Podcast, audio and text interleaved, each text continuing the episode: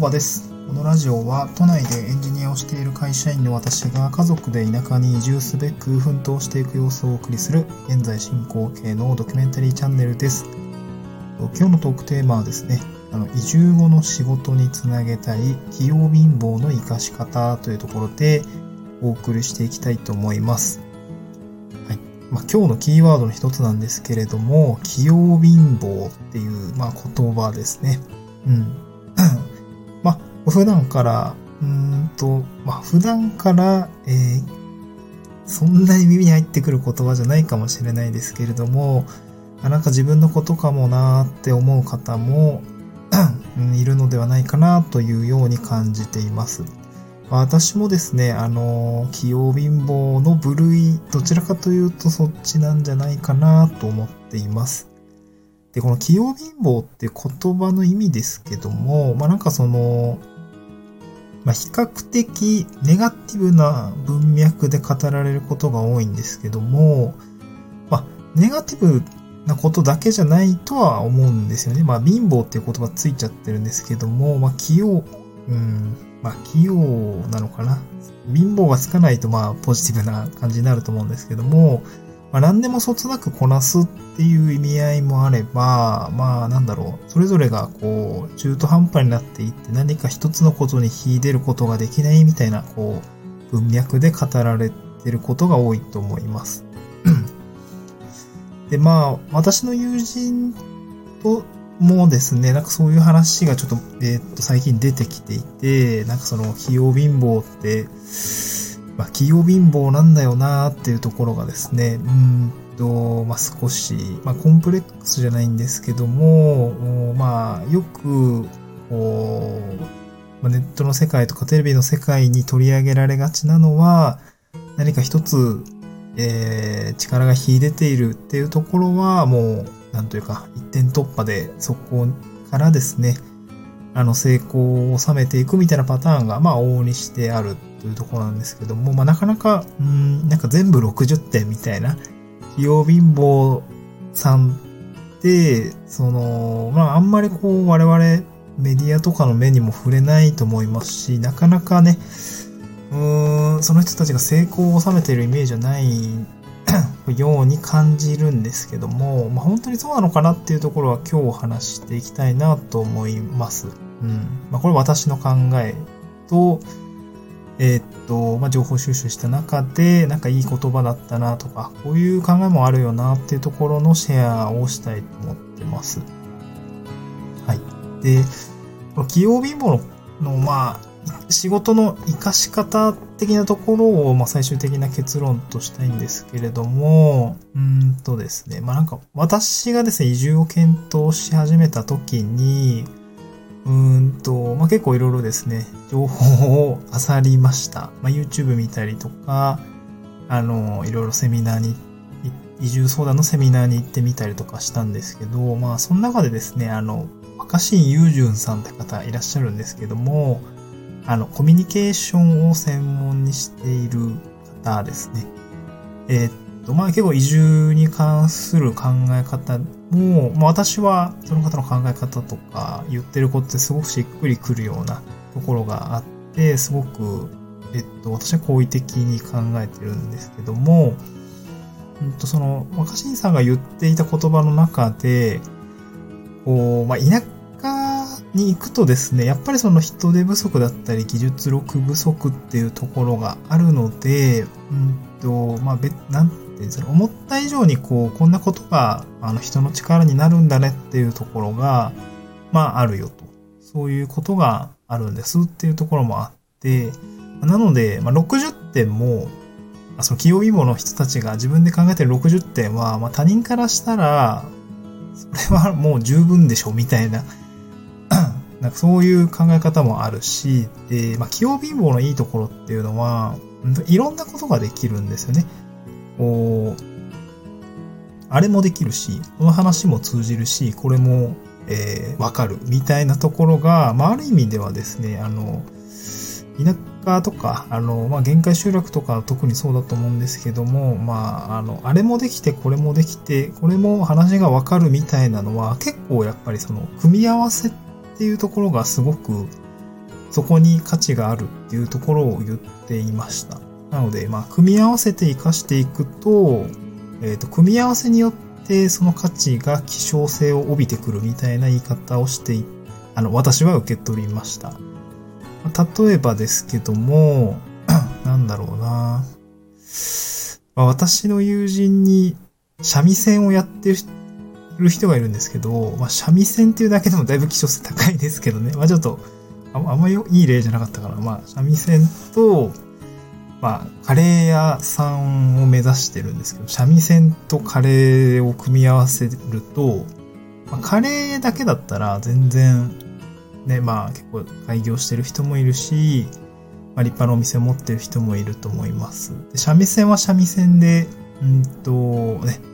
まあ、私青森県に住んでたこともあって、あの、吉田兄弟とか、そういう、なんていう津軽三味線の弾いてた人、まあちょっとアンテナ少し立ってるんですけど、まあそれはそれでアーティストとして活躍をされている。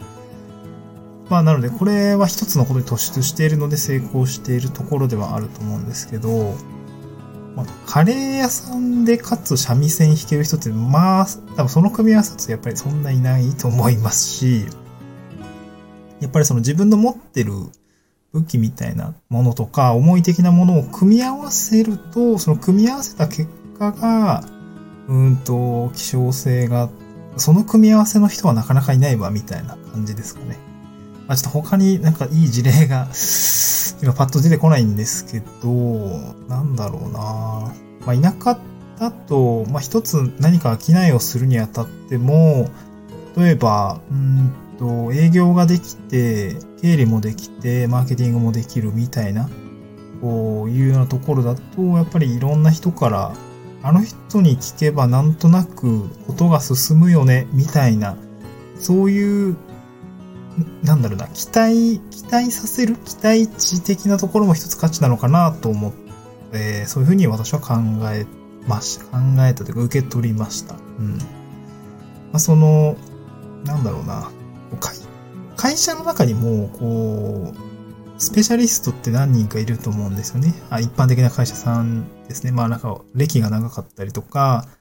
えっ、ー、と、ノウハウが、も、ノウハウを持ってる人っていると思うんですけど、まあ、私の今の会社1000人規模なんですけど、まあ、会社の中にそういう人が何名かいるんですけど、そこにたどり着かないことってまあまああって、まあ、存在を知らないというか、そういうケースあるんだけれども、こう会社の中で、その、この人に聞くと、うんと、何らかことが進む人、なんか進め方を知っている人っていうのは結構、その、なんだろう、は、なんだろう、情報に伝達する、情報にたどり着くまでのうんと、道筋を、道筋を示してくれる人が、あの、いるんですけど、その人を囲っておくとですね、まあ、かなりことが早く進む。あ、これは、この話は誰々さんと話すといいかもしれないとか、この話は、えっ、と、こここういうあの性質のものなので、えっ、と、こえっ、と、この人とこの人とこの人に声をかけて聞くといいかもよ、みたいな、そういう人いるんですよね。で、私その人にすごい助けられていて、で、それってなんかその、会社の中でもそうだけれども、これはなんか、なんだろう、地域に置き換えたとしても一緒かなと思っていて、その、まあ、都会であればね、あの、普通に、そういう、なんだろう、スペシャリストに行き当たる場面とか、あの、結構多々あると思うんですね。探そうと思えばどこでもぶち当たるというか、それなりの人にぶち当たると思うんですけども、まあ、田舎とか、えっと、まあ、少し離れた郊外とかっていうところで何かそういう、まあ、仕事をししようとして、えー、何か人の手を借りたいとか、あの、物事を進めていきたいと思った時に、まあ、やっぱりそこのノウハウとか技術を持っている人に、まあ、なかなかたどり着かないってことあると思うんですけども、まあ、その見つからないのは自分のアンテナが、うんとなかなか慣れてない分野の方に立ち入った時にアンテナが立ってないとかっていうことがあると思うんですよね。そんな時に、こう、まあ、どこの業、どこの話もなんとなく通じるみたいな、その器用貧乏的なあの、一通り自分でもできるし、やってるし、まあ、アンテナが立ってる人っていうのは、やっぱりそこって、なんか都会よりも田舎の方が、こう、希少性が高まって需要があるのかなと思ったので、うん、まあ私はなんかそういう存在も目指したいなと、まあ私なりに思いました。そこにこう何か価値が見出せそうだなというところがあって、少しその自分のサービスというか自分の価値づくりを考えていきたいなと思いました。うん。まあ、なんていうんですかね。例えるなら、なんかその、その地域の、まあ、何でも屋さんって、何でも屋さんって言い方だとなんかちょっとネガティブになるんですけども、うなんか総務部さんみたいな、その地域の総務部さんみたいなですね、えっと、この人に相談をすると、まあ、なんとなく道筋が見えて、あの、歩むべき第一歩が踏み出せそうなものとかですね。まあ自分ができる範囲であればもうそこはもうすごく、えー仕事としてもそうだし、あの、仲、なんていうの、仕事の仲間とか、仕事のパートナーとか、そういう意味合いでこう一緒に手を差し伸べて、もた、持ちつ持たれつこうやっていきたいってのもあるし、もし自分のあのね、あの領域を超えるものであったとすれば、自分の手に負えないものであったとすれば、じゃあその人のそのやりたいことがどうすればできるのかっていうところを、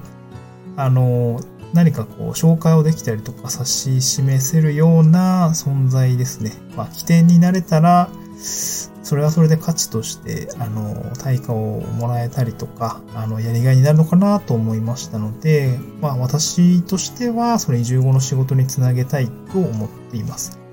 なので、まあ私自身のこの経験とか、まあ、うん、まだね、一つ何か秀でてるわけではないと思っているので、この企業貧乏の活かし方っていうところは、あの、まあこの移住後の仕事につなげていきたいなと思いました。はい。今日はですね、あの、器用貧乏の生かし方っていうことで、あの、少しこの器用貧乏というキーワードを軸にお話をさせていただきました。まあ、何かの参考になれば幸いです。また次回の収録でお会いしましょう。バイバーイ。